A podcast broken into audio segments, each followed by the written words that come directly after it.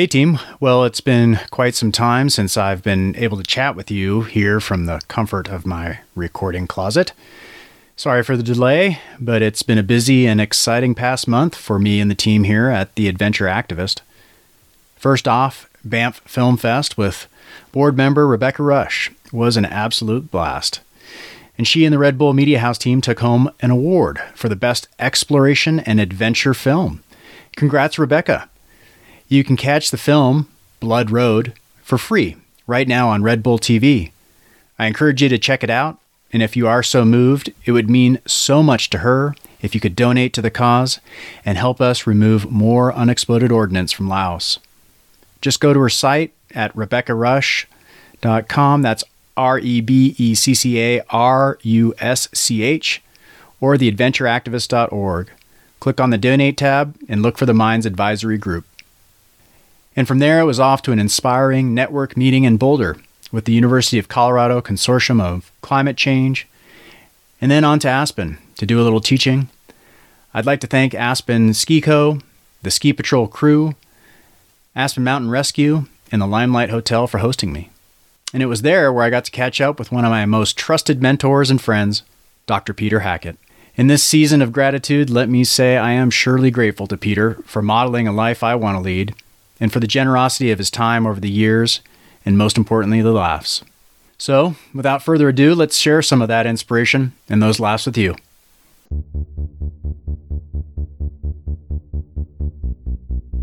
Born from our experiences as explorers and forged by a commitment to the positive change we want to see in the world. This is the Adventure Activist Podcast.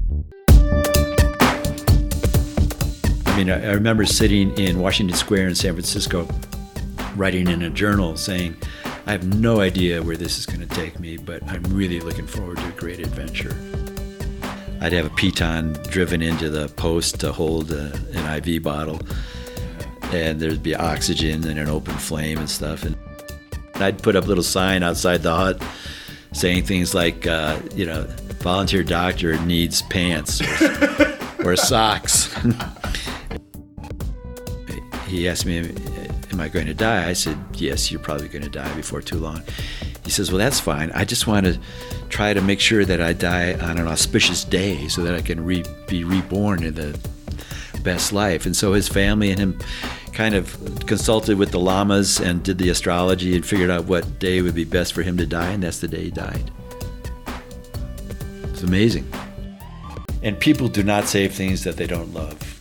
And if I can make a small contribution in getting more people out in the backcountry by reassuring them they're not going to die, they can go there with their high blood pressure, they can go there pregnant, they can go take their kids there, show them how to do it safely, give them advice. The more people they get out there into the environment of the wilderness, the more people are going to love it, the more people are going to try to save it. Welcome to the Adventure Activist Podcast. I'm your host, Terry O'Connor. This is a place for accomplished athletes, inspiring adventurers, and influential activists to share their journeys and life discoveries. Through their stories, we hope to deconstruct how we all can add more meaningful value to the world and do some good with our passion for adventure. This is episode 4 with Dr. Peter Hackett. If you've ever wondered how to plan and acclimatize on an adventure at altitude, well, you can thank Dr. Hackett for starting the conversation. For those doctors and even some of the high altitude guides out there, Dr. Hackett's name is well recognized as the expert when it comes to high altitude medicine. As a climber, emergency physician, and researcher, he has refined his expertise over the decades. What is less well known is how a passion for adventure and a willingness to chase an opportunity on a shoestring budget led to over six formative years with the people and mountains of Nepal, which, in turn, set the stage for the indelible mark he has left on mountain medicine today. Sure, there will be some talk about medicine, but I encourage you to all have a listen to the end. This is a story about the courage to take advantage of the opportunities that come your way and a testament to the positive impact that can come not only to you, but to others by saying yes to adventure. Enjoy.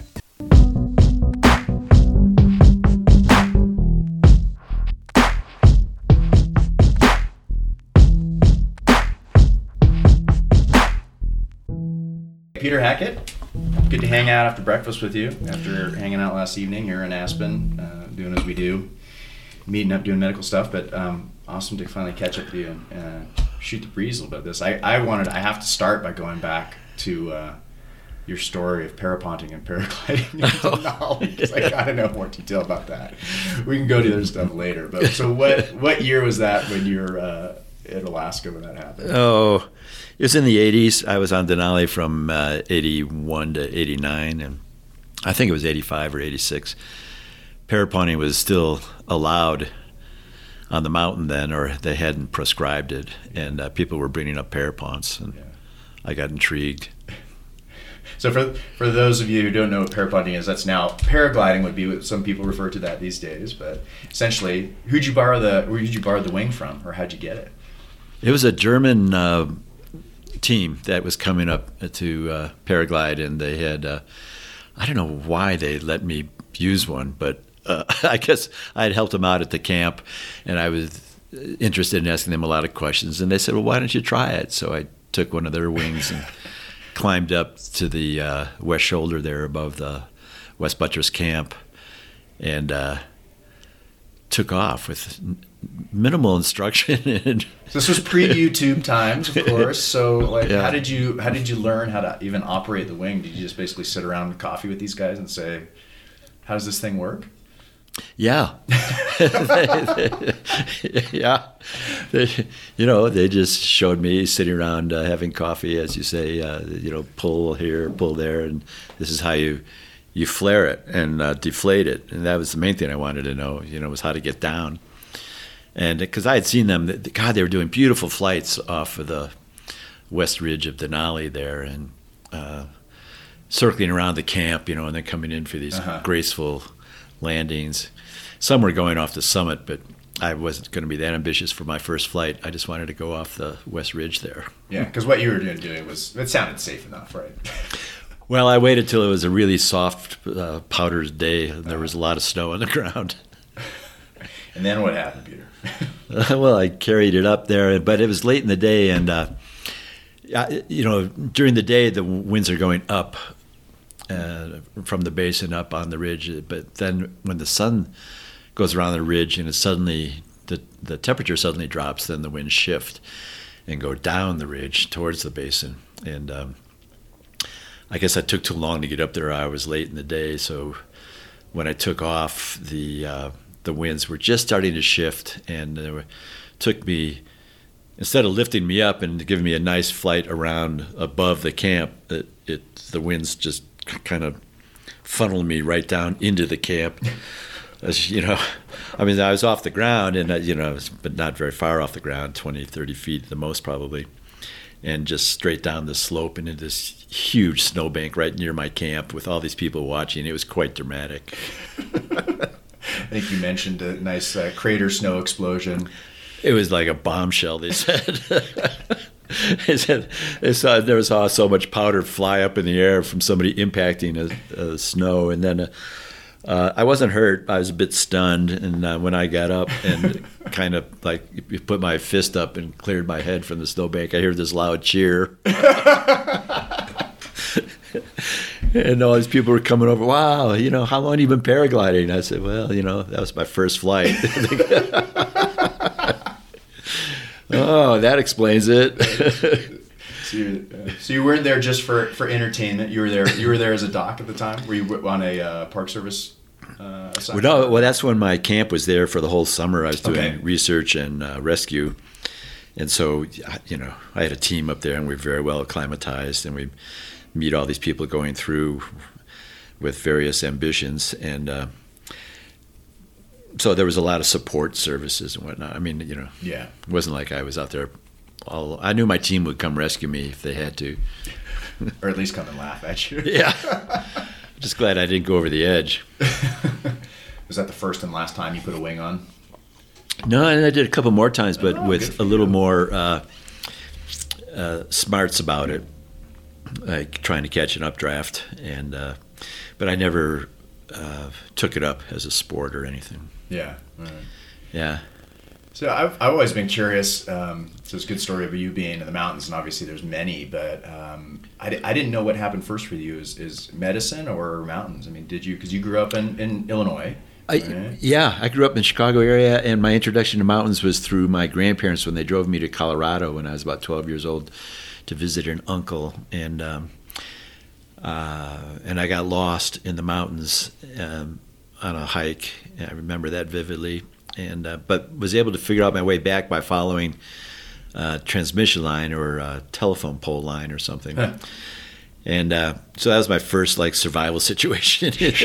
and then um, then when I was in college in in the Midwest, I would come out and ski, and uh, I and during medical school, uh, I came out one time to uh, Yosemite, and totally fell in love with Yosemite. Okay. Where'd you go to medical school? Uh, in Chicago. Okay. So you came all the way out. Came all the way out to California, and um, I just the Sierra Nevada was just so impressive to me. So when I applied for internships, uh, my first choice was San Francisco General because I thought it was pretty close to Yosemite and I'd be able to go to Yosemite once in a while. Well, as an intern, I think I had two trips to Yosemite, each for th- about 36 hours, which is about the, the whole time I had off during my internship year.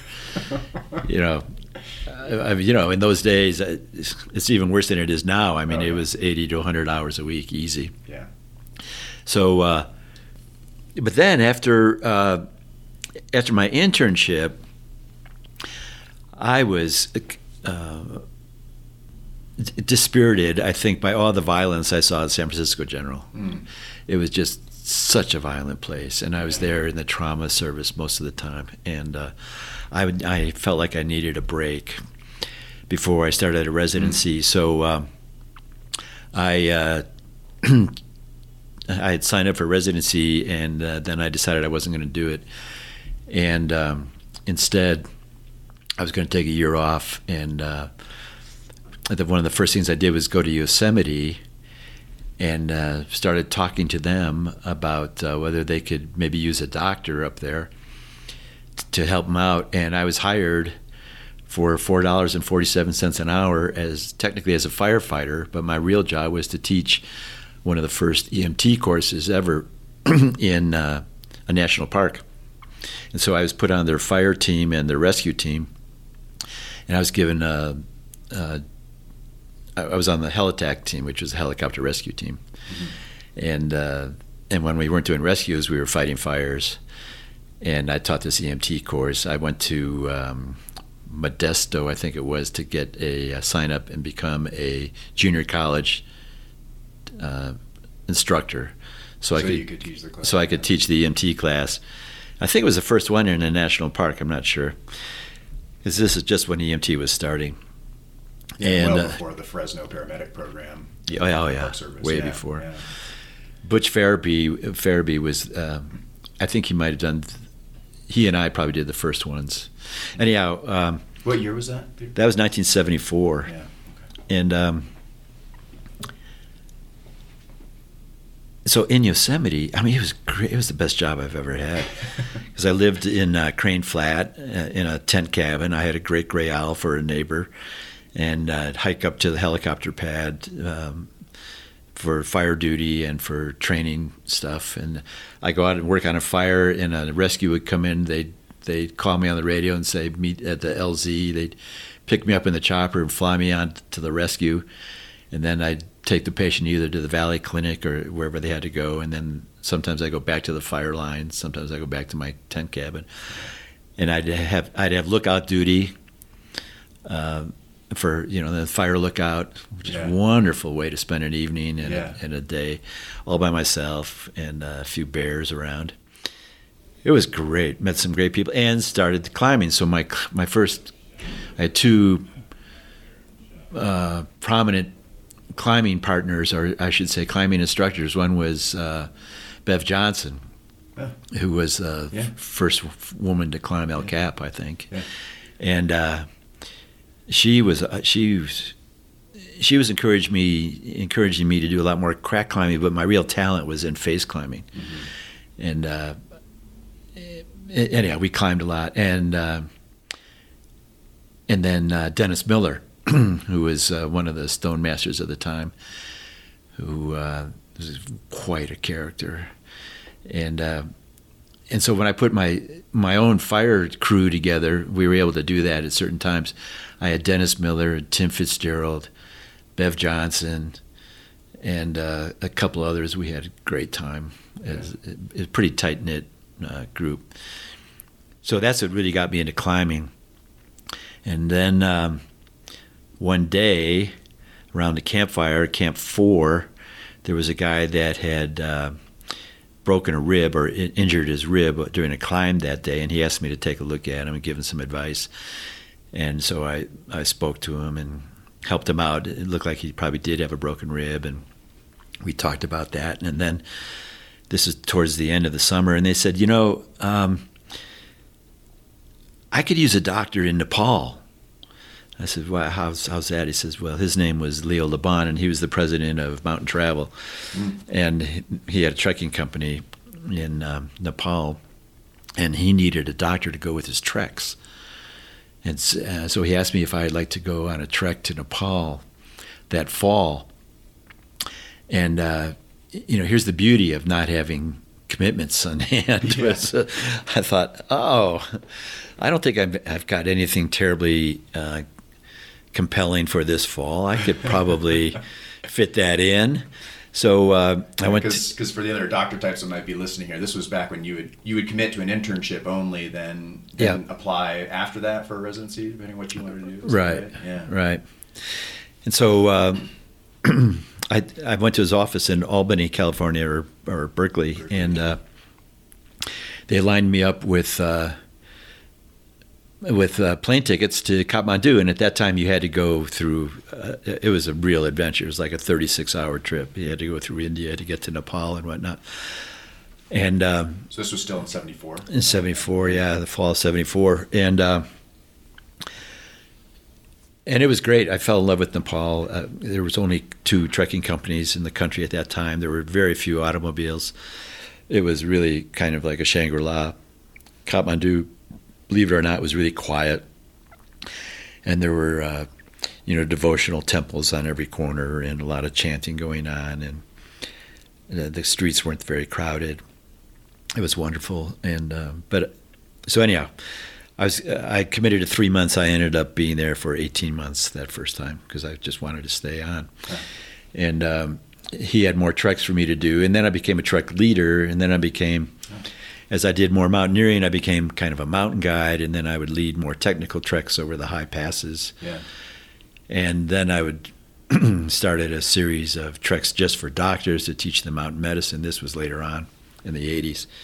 But uh, so at, towards the end of my stint there, um, I needed, um, or in early 75, I guess I wanted to stay in Nepal so badly because I'd really fallen in love with the place and with the people, and especially the Everest region. And um, and that was after primarily just working with non-travel, right? Doing the guiding stuff and being your right physician support. Yeah. But I had gotten to know the doc- some of the doctors in Kathmandu at Patan Hospital, and I'd go over there and. Uh, not help them out really, but make rounds once in a while, see interesting things, and um, and I became very, very interested in altitude sickness because here I was on these treks to Everest Base yeah. Camp. I was amazed the first time I went up to Everest Base Camp to 17,500 feet how more than half the people in my group all seemed to have come down with a, some sort of viral illness because they all had headaches, nausea, dizziness, couldn't sleep well. But no fever, no myalgias, no sore throat. And I'm wondering, what the heck is this? It suddenly dawned on me this is mountain sickness. Yeah. There was very little known about mountain sickness in those days. There was only two or three papers in the literature. Right. And um, I thought, oh, this is mountain sickness. And I had been briefed by Gil Roberts in Berkeley. he was the uh, physician for the 63 Everest trip and a great guy, and he was my mentor. And he had told me, you know, about mountain sickness, but I hadn't really, you know, until you see it. And or you're really thinking about it, you don't rec- you always think it's something else. So uh, th- then I decided I, I wanted to really.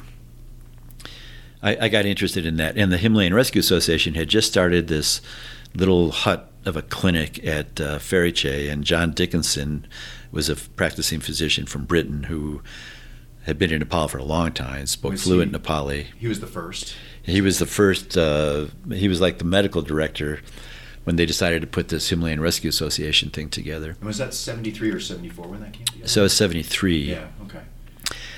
But uh, you know, the guy who spearheaded it, uh, John Skow, was a Peace Corps volunteer. He had heard about all these deaths and rescues in the Khumbu, but he had never actually been there. And um, Was he somewhere else in Nepal? yeah, Okay. he was somewhere else in Nepal. He was in West Nepal, I think. But he came to Kathmandu and he urged the uh, trekking company people to get together and do something about these stories he was hearing about in the Khumbu about trekkers being evacuated and dying from altitude sickness. So uh, the trekking companies got together, the only two or three that existed, and um, under the direction of John, they stationed a nurse up there in Pheriche in '73, uh, Dolly Lefevre, and uh, and there was a physician, Jim Winter from England, who spent a, a short time there. And it was a very primitive thing. They rented a, a little yak herder's hut, and um, but I thought, God, that'd be a great place to to uh, hang out for a while, to learn more about mountain sickness, help people, both local people and trekkers. And I really wanted to figure out a way to stay in Nepal. That was my main motivation. So um, I approached them and said, "Yeah, I'll I'll uh, staff your clinic and work there, and uh, you know it's a volunteer position." And they said, "Oh, okay." So um, we set it up, and I started there in um, in '75 then, and then the summer of '75 um, went to the Karakoram in Pakistan. I was working with with the, through this uh, Tibetan Institute out of uh, Berkeley that was identifying uh, monks that were sick in the Himalaya and asking me to go visit them. And I went around northern India to a lot of different monasteries between uh, Dharamsala, uh, going east towards um, the Garhwal Himal, and uh, I would go to these different monasteries uh, with a mission to look up these different monks and see how they were doing and kind of check on their medical care. And there was stuff like a young monk uh, recovering from a ruptured appendicitis that still had drains in place and was intermittently septic, and there was uh, a lot of tuberculosis and um, all sorts of different things, and you know, a lot of water issues, clean water issues, and whatnot. And they wanted me to re- write a report back to them about the status, health status of these monasteries and these monks and stuff. So I did some of that. That was just part of their kind of nonprofit mission or something to, to Yeah. or are they associated with these monks in some way? Or? Yeah, well, through the yes, uh, because the uh, monks from these monasteries had made their way to Berkeley, I think, Oh. and established some American connections, Connections. and then uh, you know were seeking help in that way. It was really interesting because um, And they just tracked you down because you were a known American with Yeah, the yeah. that happened to be out there.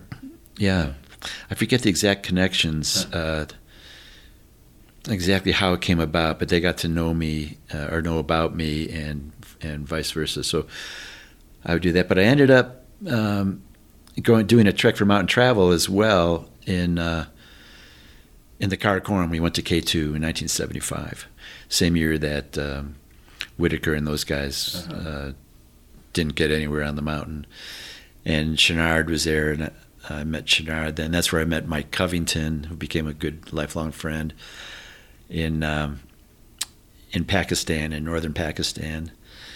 Um, it was very primitive in those days. There was no roads like there are now, and uh, it was very strenuous trekking. Yeah. But it was a great trip. Very different people, a whole different um, milieu. I mean, the the climate's different, the geology is different, the the people are different. It's it's uh, very interesting. Northern Pakistan compared to the the more southeast in the Himalaya. Anyhow, I remember uh, I had no money. I, I was very poor. I, um, I mean, I had I left the states. I didn't really have any savings, and I still had about nine thousand dollars in medical school debt.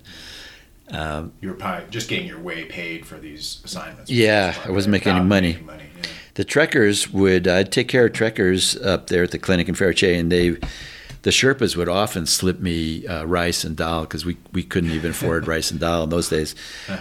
Uh, my diet was strictly tsampa, which is roasted barley flour mixed Yeah. with tea, and then potatoes. We rice was expensive, and lentil beans were expensive. So, and we never had meat. Uh, occasional vegetables, but the trekking groups would come through, and the Sherpa kitchens would slip me food, and uh, and the trekkers would give me clothes when they were leaving. You know, and I'd put up a little sign outside the hut saying things like, uh, you know, volunteer doctor needs pants or, or socks, and uh, people would donate things. It was hilarious. And and you know the medical clinic was a dirt floor, very dark in there. Uh, wood posts holding up the slate roof, and uh, I'd have a piton driven into the post to hold uh, an IV bottle, and there'd be oxygen and an open flame and stuff. And most of the time, I'd want to administer care in the trekkers' tents because they're lighter and warmer and uh, you know easier to Less like a dungeon. yeah, yeah. It was really primitive, but it was the only uh, medical care around. So, and even for the local people, you know, um, yeah. So uh, you know, I've got a lot of stories, but I, What do you remember as like your most terrifying case during those early days? Where well, I can some. I remember some amazing cases, uh, like this one local uh, farmer from uh, Pheriche and Dingboche, uh, an older fella. You know, when I say older, like in their, if you're in your fifties over there, you're older. yeah, in those days, and uh, he uh, was having some stomach pain, and then uh, he had a gastric hemorrhage, and uh, they brought him in, and uh, I was I said, you know, we really need to start an IV to give you some fluids and stuff. He says, what's in the fluids? I said, well, sugar and salt. He says, oh, I can eat sugar and salt. I don't want any needles in me or any fluid. So he proceeded to eat this huge plate of rice with extra salt on it, and uh, he stopped bleeding. I think I think he tamponaded his stomach, you know, and uh, but on exam I could feel that he had uh, a mass, you know, a gastric mass, and I assume he had gastric cancer, which is fairly common over there. And uh, so I told him, I think you have uh, gastric cancer, stomach cancer, and and you know maybe we could get you to Kathmandu, but uh, you know they wouldn't hear of anything like that. There was wasn't any thought. All he said, well, okay, I'm. He asked me, "Am I going to die?" I said, "Yes, you're probably going to die before too long." He says, "Well, that's fine. I just want to try to make sure that I die on an auspicious day, so that I can re- be reborn in the best life." And so his family and him kind of consulted with the lamas and did the astrology and figured out what day would be best for him to die, and that's the day he died. It's amazing. I mean, you know, he got progressively more ill, but Yeah. but he wasn't going to try to do anything else. And that I remember another guy that was like that.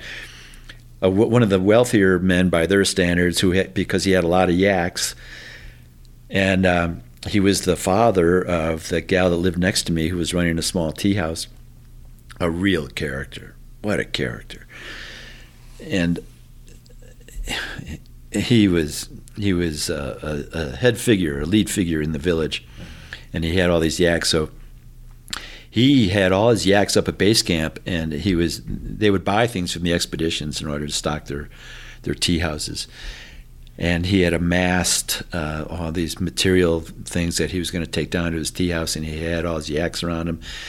And um, he said, "This is good. This is good," and um, sat on top of this pile of stuff and died. And I thought, and I asked his family. I said, "Did was he sick or anything?" And they said, "Well, he knew it was his time." And uh, you know, it's just so interesting to think about how these people weren't afraid of death. They lived with death all the time. Yeah. Kids were dying all the time. Uh, you know, there was no medical care to speak of.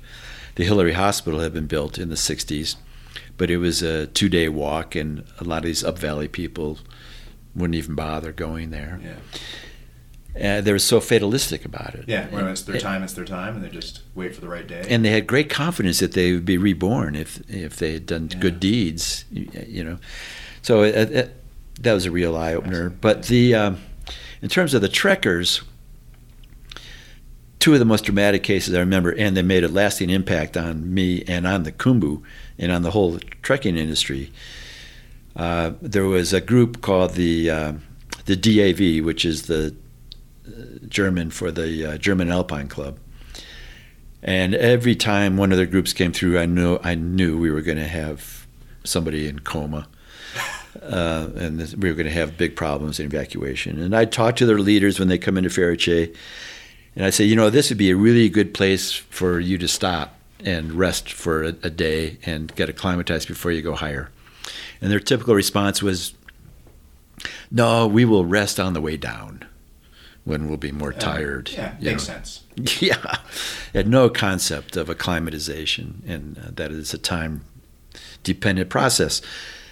So this one time, the guy came up, and I said, "You know, you really ought to take a rest day here because every time you guys come through, we end up trying to evacuate one of you with uh, um, severe altitude illness."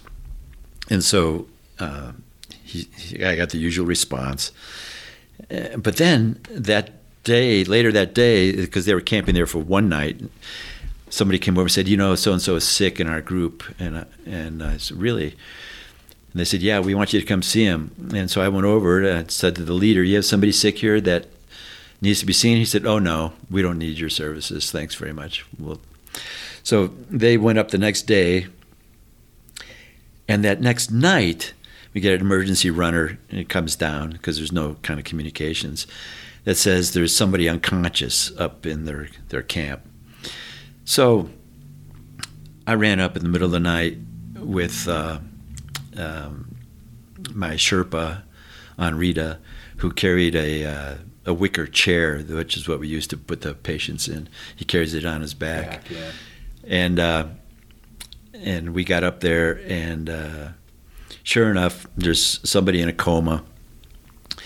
Um, you know, with uh, what appeared to be probable uh, high altitude cerebral edema, and um, so we carried that person down. Uh, Rita did on his back in the chair. We strap him in so they're sitting up, right? You know, fortunately there wasn't an airway problem. His head was bobbling around to and fro. Yeah, a bit. I mean, you know, we wrap the try to stabilize the head and neck a little Yeah. bit with a down jacket.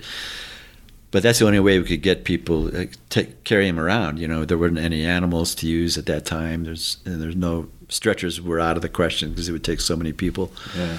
So um, So the yaks weren't up that high yet at that time, or they weren't being used to ferry. well, there you have to have a specially trained yak to carry a person, and there weren't really many available. Hmm. And uh, and so we got him down, and uh, it was a, a male who was in coma, and we could oxygenate him. And I had a uh, there weren't pulse oximeters available yet, but I had a uh, I think I had a Hewlett Packard ear oximeter that I was using for a research project, which was a very good oximeter actually. And um, he didn't really need to be intubated. His airway was okay. Uh, he was breathing spontaneously. Um, but you know, he needed bladder drainage and he needed uh, minimal IV hydration just to maintain some blood pressure and fluid balance. And uh, and uh, while I'm taking care of him, the the next morning, they carry down this other woman from the group who also was in a coma, who also has high altitude cerebral edema apparently, and. Uh, didn't appear to have much pulmonary edema, maybe a bit. So now I've got two unconscious Germans and no no real way to take care of them for any prolonged period of time. I did have Foley catheters and IVs. I had intubation gear, but I didn't really use it. Um, Yeah, I mean, what are you gonna do to make? you don't want to hyperventilate these Yeah. people because you, you can render them ischemic, and you definitely don't want to make them hypotensive with uh, Lasix or anything. Because although we did use Lasix in those days, but cautiously, and, and while we would maintain blood pressure at the same time, you know. Yeah. And uh, steroids were not yet in vogue for um, high altitude cerebral edema. And uh, so the only thing to do is to get them down. And uh, I sent down a runner to Namche Bazaar, which is a, a, full day run for a really strong Sherpa, and, and, made it. And then they sent a radio message from the police department down to Kathmandu. And a day and a half later, I got a message back said, "The king has the helicopter. We can't." We can't get a helicopter because there was only one helicopter in the country at that time, and the king uh, was learning how to fly it, and uh, it was you know, it was a mess. But eventually, so the next day, however, somehow we got uh, the chopper in, and um, we are able to chopper these two uh, people out to Kathmandu. And the trekking company that they were with was Mountain Travel, uh, Mountain Travel Nepal. And I delivered these uh, two people to the hospital, and they ended up making good recoveries with descent and with oxygen. And um, and but I went immediately in the clothes that I was wearing over to the Mountain Travel office and to confront Al Read, who was the managing director of yeah. Mountain Travel Nepal, and Jimmy Roberts, who was the owner. I can tell you a lot about Jimmy Roberts. He's he, you know he's the one that invented trekking. Yeah and uh, and really made a huge impact on the lives of Sherpas as much as Hillary. Yeah, and because um, he brought the tourism industry. There, yeah, essentially, right? And he doesn't get much credit for that. But anyhow, he, when I walked into his office. There, he had a dog whose name was Rakshi. Rakshi is the Nepali word for moonshine. Yeah.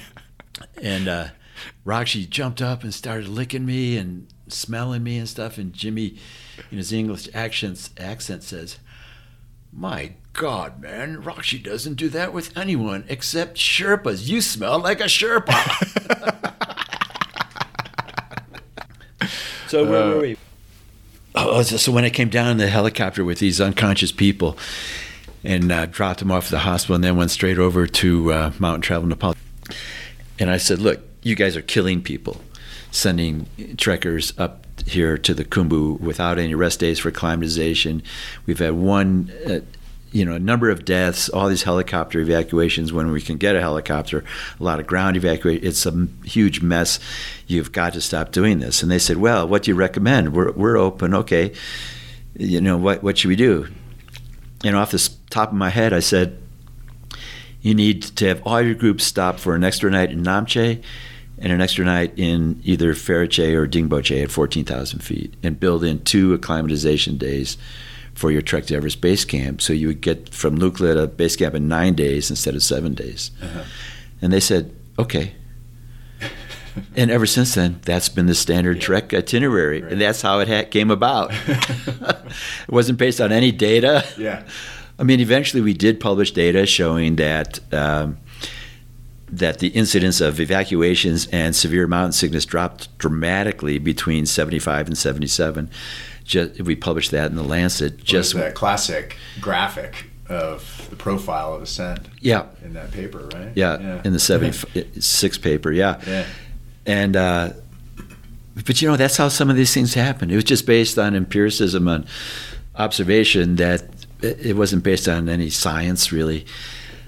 But it's some understanding that uh, of the basic process of acclimatization, it is time dependent, and the people that came up slower in my 75 study showed that they definitely did better.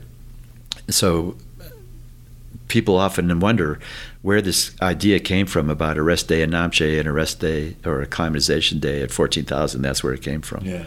I think it's interesting to highlight. I mean, that period of research. I mean, you you are not associated with any university. Right. You're out there on your own. You're volunteering, and you're publishing the research because it just hasn't been done before, and it's obviously something right. viscerally that you have to deal with on a day-to-day basis, much like that story. You know? I was astounded how little was known about mountain sickness, so I started a correspondence with Charlie Houston, and uh, he, he, immediately realized that I was in a unique position yeah. to gain information, and so he was very supportive.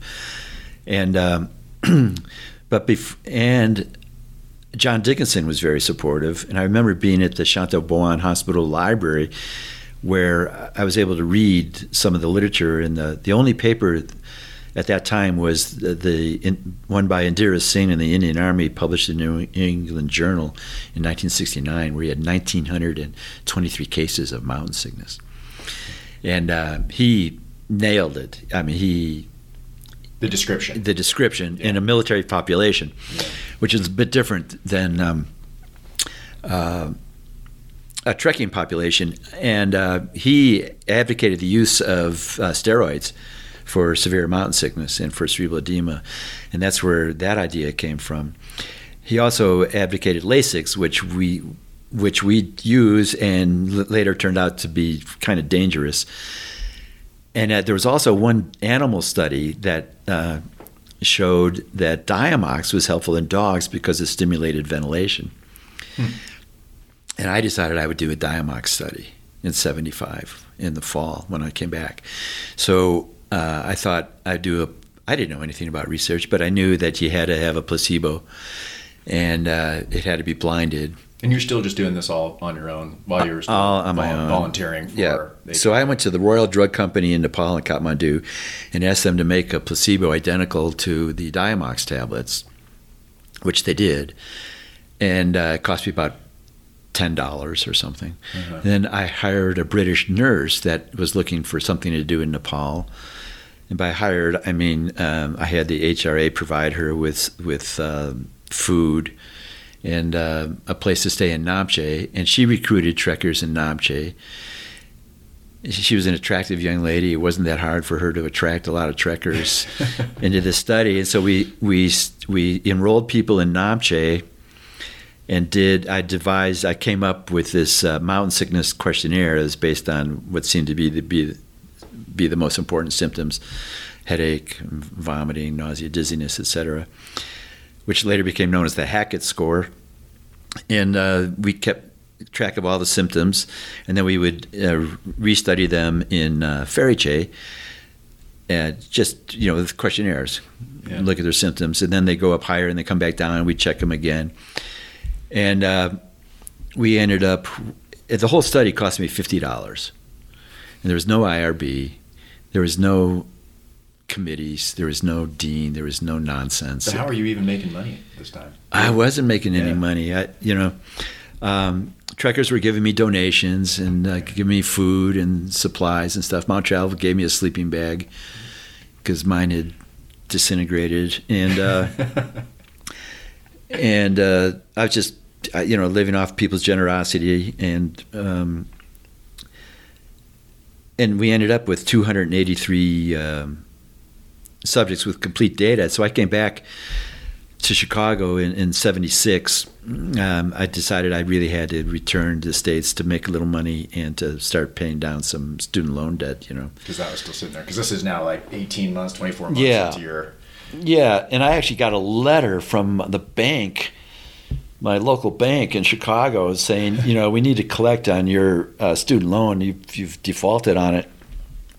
I remember sending them a letter back. I, this is, I mean, talk about I don't know if you want to call it naivete or hubris or what, but uh, I sent them a letter back. Said, you know, I'm in Nepal as a volunteer physician, uh, treating people that are incredibly poor with tuberculosis and meningitis and stuff like that and that these people need my help a lot more than you need my money and i'll let you know when i, I will come back and i will pay you off but uh, you know don't hold your breath. I'll, I'll let you know when i'm back. And, and, and, so that's what i did. And I, when i came back um, um, i did two things. I immediately got a job uh, through a uh, physician placement company in Berkeley, you know, for ER docs, uh, and started to work in Bishop, California, oh. at uh, because I had met people from Bishop trekking in Nepal yeah, who were right. wonderful, and they told me all about Bishop and how great it was, and so I, I started there. And secondly, um, I, I, had the, all this data. I took it to Drummond Rennie, who was at that time at Rush Presbyterian in um, Chicago, and he was he had published in the field of high altitude medicine and uh, was a well known figure. He and Charlie Houston were the only two docs that I could find that had published about mountain sickness uh, from North America and knew knew about it. So I brought him these reams of data, and he he, he couldn't believe it. He said, Yeah. "You did what? you sat in this clinic for months and you collected this data, and you've got all this raw data, and you don't know what to do with this." He says, "I know what to do with this," and so uh, he taught me how to uh, analyze data and um, how to write a paper Yeah. And uh, we did it together and we published it was the lead article in the lancet in 1976 Yeah. and and the title was the incidence importance and prophylaxis of acute mountain sickness and it, it was a huge splash. It was the first large study on mountain sickness um, in uh, trekking in a civilian population. It was only the second study ever in, in uh, any population. And uh, and we showed that Diamox was an effective preventive for mountain sickness, and we also showed that the to date still the only study that ever compared no treatment to a placebo to Diamox, Yeah. and showed that pl- a placebo had about a twenty percent effect in reducing mountain sickness. Nobody has ever done that, you know, compared to no treatment at all, and it shows you the, the subjective nature of mountain sickness. Yeah. So anyhow, that launched uh, my career, Yeah. and- so to speak. And then I, I went back and uh, so anyhow, I went back to Nepal after making enough money for an airplane ticket and, Yeah. and some supplies. And I was funding the Himalayan Rescue Association by going around North America giving talks. Uh, Kind of based off the um, the fact that you'd written that paper. I mean, that, do you think that kind of gave you street cred in the medical community to be able to reach out and start to give those talks? Well, no, it was more Like you just creating family and friends and climbing community just this is before the paper was published Oh, just okay. just trying to raise money for the HRA showing what we're Yeah. you know what we're trying to do in Nepal to help trekkers and local people it's all volunteer we need some money and um, I would go around the country and through, and the American Alpine Club is very supportive Yeah. I was able to channel any donations through them and then they could make it tax deductible Yeah. and um, and I was able to scrape together, uh, you know, a couple thousand dollars was all we'd need to run a season in Pheriche. Uh, but nobody else was raising any money. I was the only person that was really doing it, and I. Then I came up with this idea for making patches, and I, on my way through Hong Kong, I had a bunch of Himalayan rescue patches made, and then we started selling those. And um, I, you know, it was a, it was really a one man operation Yeah. for years, like to, to for a few years. about, like, did you keep in touch with anybody you went to medical school with at this time, and like, kind of compare at all your lifestyle to what they were doing at that point? Now. No, I, I pretty much. Uh, well, well, yeah, one one medical school buddy, uh, uh, a, a gal that um, I went to medical school with, who was living in Berkeley, uh, Polly Young. I remember when I my first trip back to the states after being in Nepal. This was hilarious. I had a, a backpack uh, full of stuff, and um, in those days we flew Pan Am, and, and Pan Am Flight One went around the world to the west, and Flight Two to the east, or something like that. And uh, I remember being in Delhi. I missed my flight, uh, which was supposed to take me through uh, um, Hong Kong and back that way to the San Francisco, and um, but my bag made it on that flight, and uh, so I took the next flight, which was going west, and went through uh, went Delhi to uh, Tehran, Rome, London, New York, San Francisco that way, and met my bag in San Francisco. Unbelievable. And uh, I had uh, eight dollars and seventeen cents. I remember it because it stuck in my mind, in my pocket, and that was it. So uh, I called Polly. Uh, said, "Polly, I, you know, mm, I, I need a place to stay, and uh, coming into the city, into San Francisco on my way back from India and, and Nepal. And she, of course, she knew I was there, and great. So I got in a taxi cab, and I said, "Take me towards Potrero Hill." He says, "What do you mean towards Potrero Hill?" I said, "I only have eight dollars and seventeen cents that I can pay you, so take me that far." He says, "Man, where are you coming from?" I said, "I'm coming from uh, India and Nepal." He says, "Oh heck, I'll just drive you the whole way for six bucks, so, so you won't have to spend your last penny on cab ride."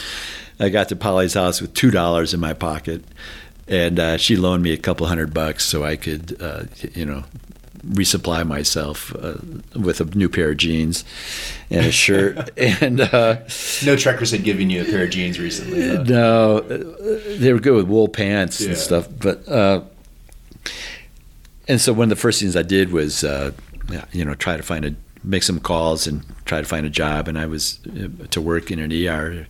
Fa- what, what fairly quickly. at that time? She was a family practice doc in uh, Berkeley at the time. Yeah. And uh,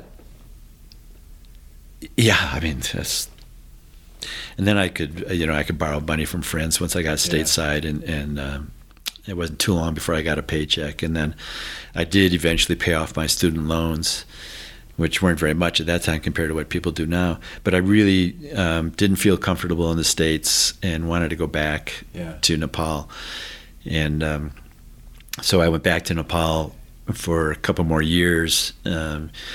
Continued to raise money for the HRA. Then the the paper was published, and then HRA started to become known, and yeah. and we did a lot of good work, saved a lot of lives, and um, mo- but mostly by changing the the schedule of the trekking groups and whatnot. But we also still had a lot of pulmonary and cerebral edema cases that even after things had improved, and uh, and then I got more and more into climbing, and I've still worked occasionally for mountain travel as a climbing guide or a trekking guide. And then I decided um, I needed to make a serious step in one direction or the other. Either uh, get serious about medicine or or not, and be a climber and uh, um, or join a Buddhist monastery, or you know, I, I was wide open at the time. Yeah. So um, I decided I was going to actually, I was kind of an intellectual at heart, kind of an academician at heart, and um, so I decided I would come back and uh, do a fellowship in uh, cardiovascular pulmonary research at University of Colorado, which was basically a high altitude medicine fellowship with emphasis on the right heart uh-huh. and the pulmonary circulation. So that's what I did with the best guys in the world, Jack Reeves and Bob Grover, and. Um, and that really was good training. That taught me how to critically evaluate literature, how to come up with hypotheses that could be testable, how to design the test, how to write a paper, how to analyze data. And, um, you know, that really made a huge difference in, in making me more competent and credible. Right. I just, uh, it's a really interesting story because I'm curious, like, why I mean, why did you decide to go into medicine in the first place? Well, you know, I, I, I you know, my father was a uh, physician, and uh, I admired the work that he did. Although I did not admire his lifestyle in terms of never being there for the family, and always yeah. medicine being his top priority. But um, I had a, I had a calling. I would say to uh, to help people you know, I was infused at a young age with this desire to help others. And that was probably you think just modeled because you're you're modeled from your father as a uh, physician. Perhaps, and uh, I was the oldest of ten children in a Catholic family, and I had to take care of all my younger siblings. And I grew up learning how to be a caretaker kind of person. Yeah. And then, uh, and I was very pious at the time, so I wanted to be a Catholic priest. I was in the seminary first during the high school years, I'm just shaking my head over here for the listeners out there. It's only because I know you well. well, you know, I was a late bloomer. I finally reached puberty and decided maybe that wasn't for me. Yeah. But, uh, no, but during my senior year of high school in this in this preparatory seminary school, my best friend hit his head in, in a swimming pool accident. Actually, yeah, it was tragic. He, anyhow, uh, he fell backwards, hit his head, and was in a coma for about a week. Oh wow! And I was, or maybe two weeks, and I was in his hospital room every day, and I saw the neurosurgeon would come in and see him. And eventually, he died, and it made a huge impact on me. yeah, I didn't. I, I wanted to. Um, be, become a doctor. That's when I decided to that I might be able to help people as a doctor uh, as much as I could as a priest, or maybe even more, and that it was a, a different way to help people, but it would still be a way to help people. And um, and I had my father and all his friends that I knew who were doctors that to kind of model that for me. And uh, so, so, I changed and went to uh, wanting to be a Jesuit. I went to a Jesuit college, uh, but in a pre med mm. course. And probably the other thing that had a huge influence on me was, and gave me the ability and the the the chutzpah, if you want to call it, to stop my training and consider other things. Was it was that a word you learned while you were in school? That's a Catholic word, right? Yeah, right. uh, uh, when I was in college, it was the anti-Vietnam era. You know, yeah. I became. I would say I became well. I became radicalized. I guess I was if it, if you want to say being against the Vietnam War was war was radical, it seems to me like that was very rational. But yeah, um, I got caught up in that movement, and I certainly saw the the injustice and the hypocrisy and the the wrongness of the Vietnam War, and so I became politicized. And then in uh, medical school. Uh, well, I was in jail a couple times. Uh, yeah, you know, and one of those times was um, made me realize. In fact, so this one time I got busted for pot mm-hmm. in, when I was in medical school. We were all smoking pot. You know, we weren't real potheads, but we'd smoke once in a while. And uh, somehow we got my roommate and I got busted, and cops came in and busted us and hauled us off to jail and said, uh, you know, they found out we were medical students and they said, you guys will never be doctors now. and put us in jail in Cook County in Chicago.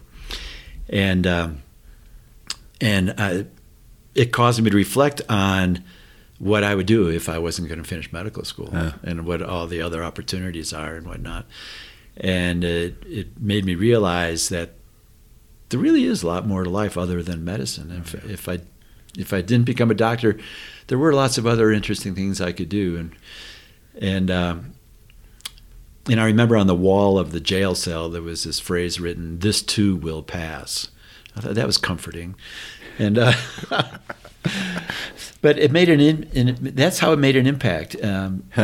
It was an yeah. interesting experience. Uh, it, as it turns out, um, you know, we were very afraid about getting kicked out of medical school. So um, uh, we immediately called the dean, and the dean um, bailed us out. And uh, got, us, really. got us out of jail and uh, had a talk with us and did not uh, kick us out of school. And um, but it had a lasting impression um, about you know if if I were to lose that career, give up that career, uh, it wouldn't be the end of the world.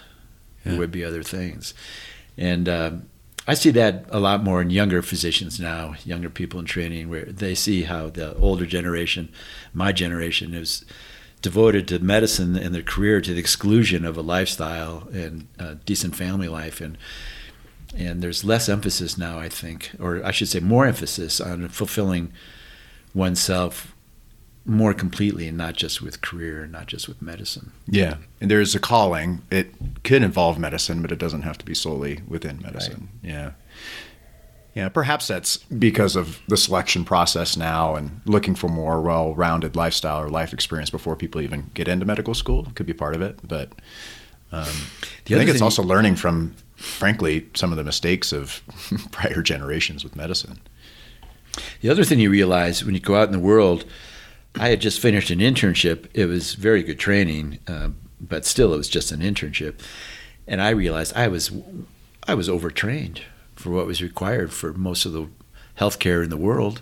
Yeah, that's a great insight. It's absolutely true. And, and to go yeah. through a four-year residency uh, or a, a three or four-year residency and a fellowship, uh, that's not what the world needs. You don't need doctors trained like that. Um, it's it's far too specialized. People lose track of the big picture.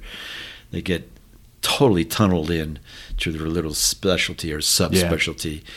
and it, you know for the good of the world that's not the best way to go yeah i think it's a great insight and that's why i mean even I, I, guess just to reflect back on my experience that's why i like to try to get myself in positions where i don't have the technology i have in the er because i feel like even yeah. just having those crutches of diagnostics and consultants and everything else i lose touch with like the really simple things that make the biggest public health impact like oral rehydration therapy for diarrhea.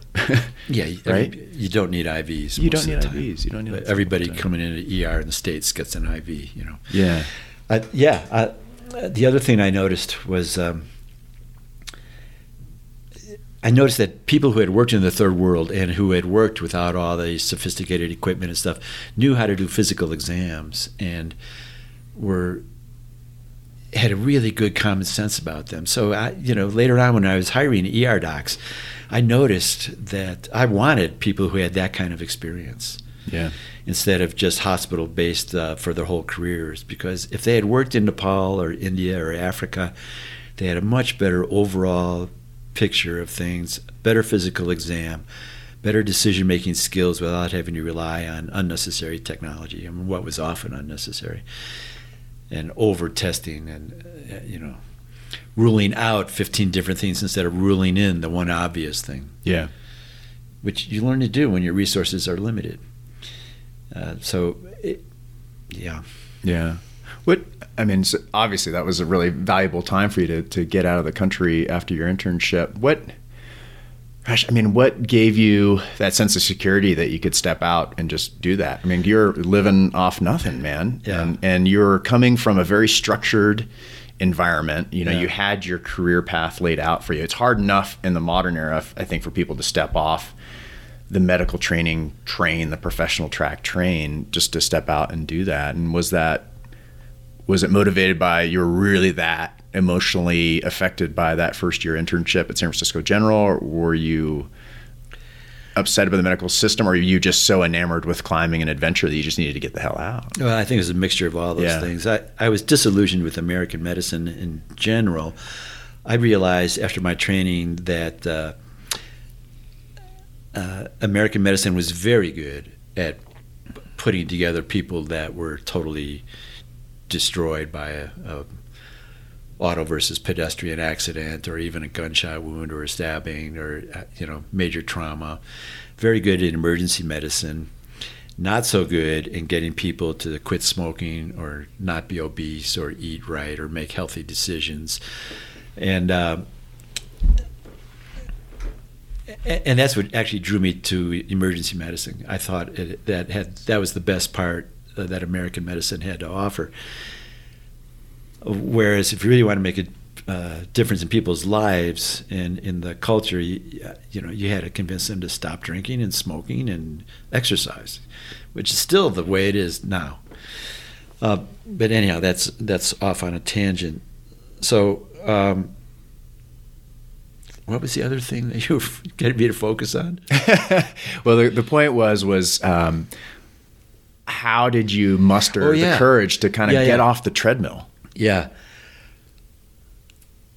I don't really know. I think uh, I always knew as a backup I had a medical degree and that I could always come back and uh, have a comfortable lifestyle. Mm-hmm. So, unlike other mountain guides that I've met over in Nepal or other trekking leaders who didn't have that sort of backup, um, you know, it, it, didn't bother me being penniless because I knew I could go back home and make money anytime I wanted to. So that that was helpful.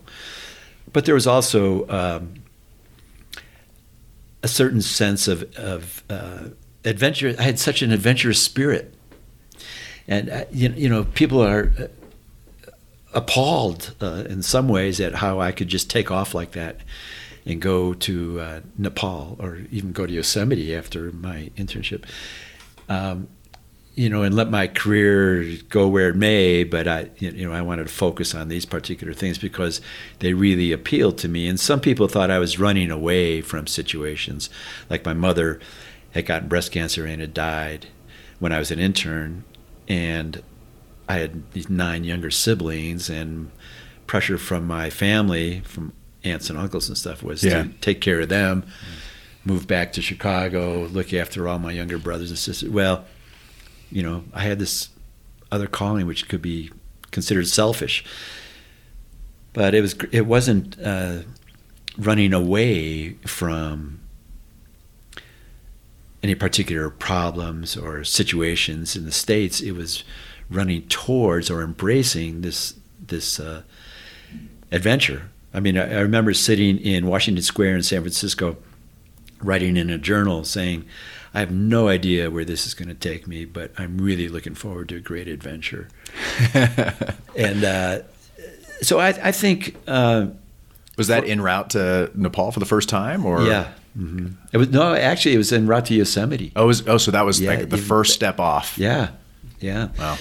And um, I, I think not everybody can do that, and no. it, it, requires uh, some self confidence. It requires probably um, a good enough uh, family of origin, environment, and upbringing to feel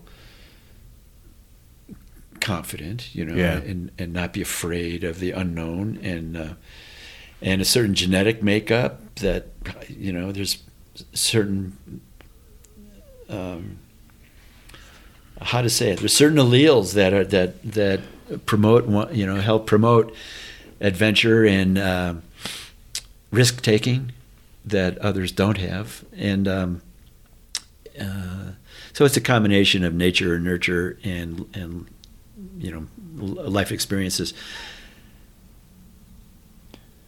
Probably the important, the most important thing was being open to new experiences. Yeah, and that requires not you know, it requires a certain amount of not tying yourself down in other commitments, uh, trying to leave enough room for if something interesting and compelling does come up, you can take advantage of it.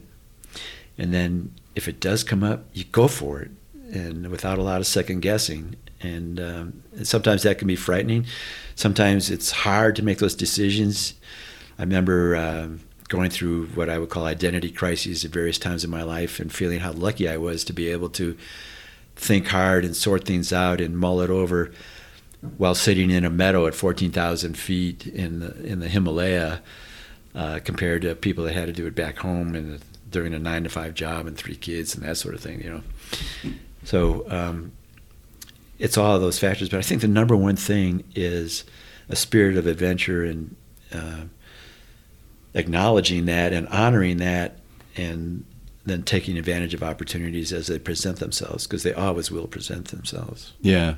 And I think it I mean in your case too it certainly puts you in a in a kind of feeling or mindset that you're you're kind of thriving, you're constantly stimulated and and perhaps yeah, maybe that's one of the reasons why exactly why you, you put so much of your energy into the the altitude arena once you begin to see it and experience it firsthand and nobody else was doing it, that probably yeah. would have been scary to just step in and start collecting data and say, who is this guy now doing this research? But you're like, well, it's another adventure, right? yeah, yeah, yeah. I mean, you had no idea you were going to get into that, like before. No, I had no right? idea. No, I thought when I was in medical school, I thought I was going to be uh, uh, a family practice doctor serving a poor immigrant community in Chicago. Yeah, you know, I was working at a free clinic I was working with the Black Panthers in Chicago. I was working with uh, Latino groups, and I always thought I'd you know be going in that direction. And uh, here I ended up. I oh, here's a quick story that I Go forgot. How I ended up in Nepal was mostly due to Leo Le Bon and Mountain Travel offering me a ticket. But when I was a senior medical student, uh, I was very interested in psychiatry, in in the body mind connection, and in personalities and motivation. I worked at a psych hospital during my medical school uh, off periods, and actually, well, helped put myself through medical school as partly as a working in a psych hospital as a uh-huh. kind of technician person, as kind of a junior therapist, you know, and. Uh, in my psych rotation, I, uh, I gained some attention from the chairman of the department, who was Melvin Sabshin, who was the president of the American Psychoanalytical Association or American Psychological Association. No, American Psychiatric Association. And uh, he thought I should really be a psychiatrist, and I was leaning that that direction, and I was signing up for a residency at Langley Porter Institute. At oh, UCSF. UCSF. Yeah.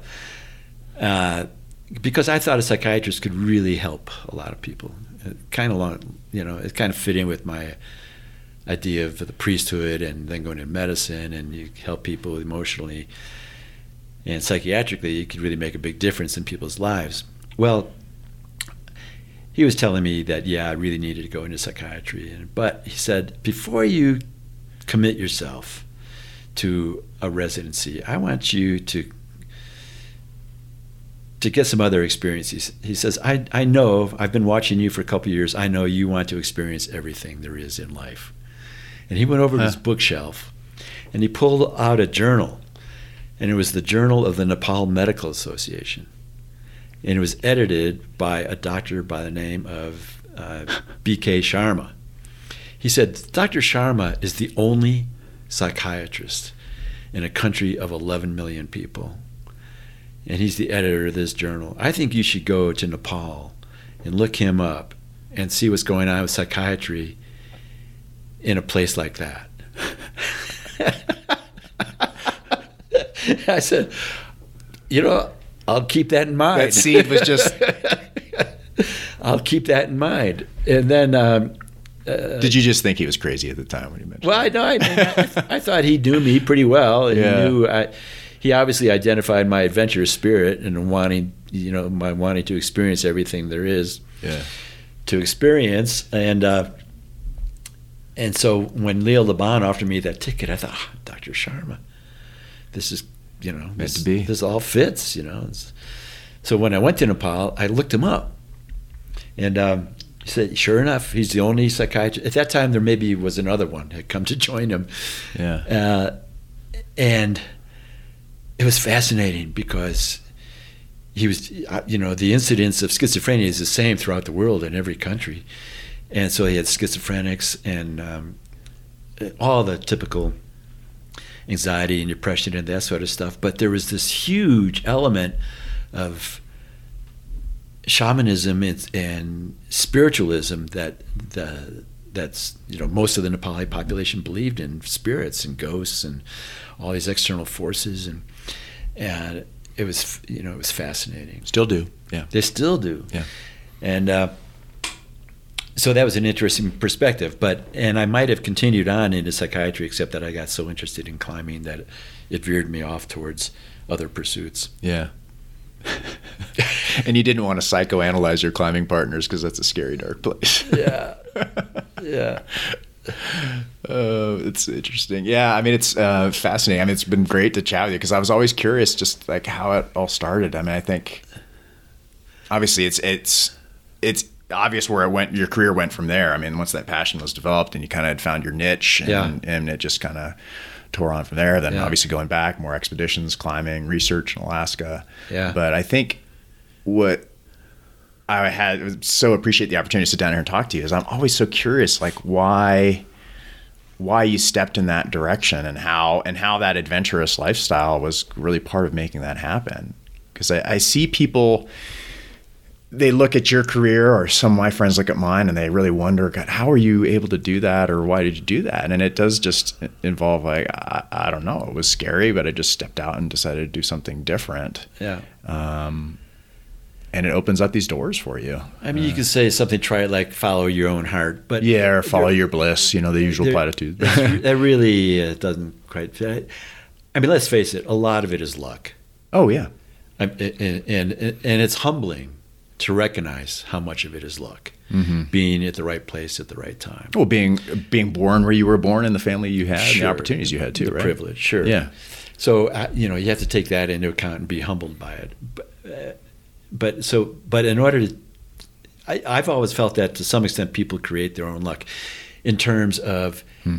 when things come along if you aren't if you don't recognize them for what they are that is a unique opportunity and have the guts to to act on that then you've you've missed the opportunity. And so in that sense you create your own luck by taking by being open enough to take advantage of opportunities that that come your way. And uh, Others might say that's an incredibly self-indulgent um, philosophy or personality, but um, at some point you you end like you know okay it may have been very selfish for me to go to Nepal and not uh, look after my younger brothers and sisters. Um, on the other hand, I was able to put to good use. I've saved hundreds of lives, I think, Yeah. and Oh, made absolutely. an impact, uh, made climbing safer, made altitude safer. Public health impact, absolutely. Yeah. You know, and uh, a huge, huge interest of mine is trying to save the wilderness and save the mountain environment. And people do not save things that they don't love. And if I can make a small contribution in getting more people out in the backcountry by reassuring them they're not going to die, they can go there with their high blood pressure, they can go there pregnant, they can go take their kids there, show them how to do it safely, give them advice. The more people they get out there into the environment of the wilderness, the more people are going to love it, the more people are going to try to save it. Yeah, absolutely. Absolutely. What do you, um, I guess, just looking forward? I mean, we talked a little bit about your legacy and your dad, and now now your son wants to go to medical school. Yeah. And I just, I, I think about the world ahead too. I mean, there's obviously a lot of challenges coming on the horizon with with things like threats to the environment and climate change and stuff. I guess, what do you what do you worry about for the next generations is going to be a big impediment to them trying to do maybe some of the same things that you've done in the past? Well, I'm sure you you, worry about it. I'm sure you thought yeah. about Tashi's future and I mean, here, yeah, I've got my son. Uh, he wants to go to medical school. He's a climber, skier, backpacker, kayaker, mountain kid. Grew up in the mountains of Yeah. Colorado. You know, he's not going to have the same opportunities. I, I don't see anybody does because now you graduate from medical school, you've got the equivalent of a mortgage hanging over your head, Mm-hmm. and so you can't go take off in Nepal. I was six years in Nepal altogether, uh, all never getting paid. I mean, you, who's going to be able to do that in uh, today's environment? so a lot of those opportunities aren't going to be available. On the other hand, um, other opportunities will become available. Like, um, and he may be able to make an impact. Climate change is clearly the huge challenge of his envi- of his uh, generation, which we didn't we weren't concerned with. We didn't even realize it when uh, when we were his age. So he may be able to make a worthwhile contribution there, and um, so I'm not, you know, I guess over. Uh, I don't know. I have mixed feelings yeah. I mean, it's between pessimism question. and I didn't ask the question because I thought there was an easy answer. No, yeah. there's yeah, no, there's no easy answer. Uh, I mean, doctors will always be valued in our culture, even if uh, they're not as highly paid or quite as respected as they used to be. But he'll, you know, always be able to find a job. Um, and one of the things I see in the younger doctors coming up is they do put more emphasis on lifestyle. They do work more regular hours. They do want designated time off. So, you know, and if you get in a group with like-minded people, um, you can arrange for, you know, extended time off. So you can go on an expedition for two months, for example, and um, others in your group might want to do the same or accommodate your desires. So I, you know, and there's still adventurous places uh, or adventurous activities, um, even though exploration is the opportunities for exploration certainly aren't as great as they used to be. I don't know. I, I worry about the impact of the environment. Yeah, you know, when I first went to Nepal in 1974, there were three billion people in the world, and there Wow. were 11 million people in Nepal. There's now over 7 billion people in the world. The population has doubled in 45 years or so. And there's doubled. it doubled. And there's 33 million people in Nepal instead of 11 million. And you see it everywhere. You see it everywhere you go. It's the number one problem. And it, it you know, population biologists, it, to them, it's very clear what's happening and what's going to happen. Uh, and you know, on a personal level, it makes me kind of want to withdraw. And Yeah, I'm, I'm so yeah. glad I did what I did when I did it, and the, and it was so much fun to travel, and there weren't security checks, and there weren't mass murders, and and uh, there's so much more freedom of movement, and and so few people in these special remote places, and so I, you know, I. I hate to say that because it makes me sound like a, an old wistful curmudgeon, but um, but there's certainly an element of truth to that. So these newer generation has to find new adventures and uh, new ways to follow their own hearts and their own inclinations and passions. I do worry about it. Yeah. Well, that's why we're here talking about it. I'd like to get more people like you talked about too, just getting outside and getting in the environment, seeing the world, because I think it does make an impact on what how you decide to contribute in your life. Yeah. By taking these adventures, I mean. Just look at the Europeans. You know, you, you go over Europe. Uh, I mean, all the older folks, for example, who don't have full time jobs, are out walking every single day. Mm-hmm in the mountains and in their, their communities, and they have a much more of a respect for the earth. You would never. There is no fracking in Europe, and there never will be. A European, most Europeans would never even consider the idea yeah. of sacrosanct violating the earth like that. Yeah, you know, it's a different, and I think a, a large part of that is because they are much more exposed to the natural environment because they get out there and they look at the sedentary slobs in America, man, who uh, you know are diseased for lack of physical activity. Mm-hmm. That's the number one contribution to disease, I think, in our society is the lack of physical activity, and there's mm-hmm. more and more research showing that's true. So the more people, yeah. So perhaps travel and adventure is a way to break out of that cultural mold. Certainly from being from the states, depending where you're grown up, I guess. Yeah, it is, and um, getting in the mountains provides a um, you know provides one with an energy, a recharging, uh, uh, communication with nature that is spiritually fulfilling and and also uh, promotes love for the planet, which translates into being concerned about the environment. And hopefully, translates into some action. Yeah. So it's good on many many levels. Yeah. So in that, I mean, just kind of to close here, looking ahead, I mean, from a standpoint of advice, obviously you're going to be in a position to give Tashi some advice soon as he maybe takes a, a leave after he finishes his undergraduate career. I mean, what do you think for a young person these days in light of what we've talked about and what you'd like to see he uh, experience in his life and, and, and to continue to thrive with those ideals? Like, what do you think is the most important thing for him to do in the next year? Or another young person who wants to try to make a difference and feel like they're being a, they're contributing to the world and not just sucking the resources. Do you think it is just travel and adventure and kind of getting that perspective? Well, I think travel um, is helpful in gaining. I think gaining a world perspective is very important, mm-hmm.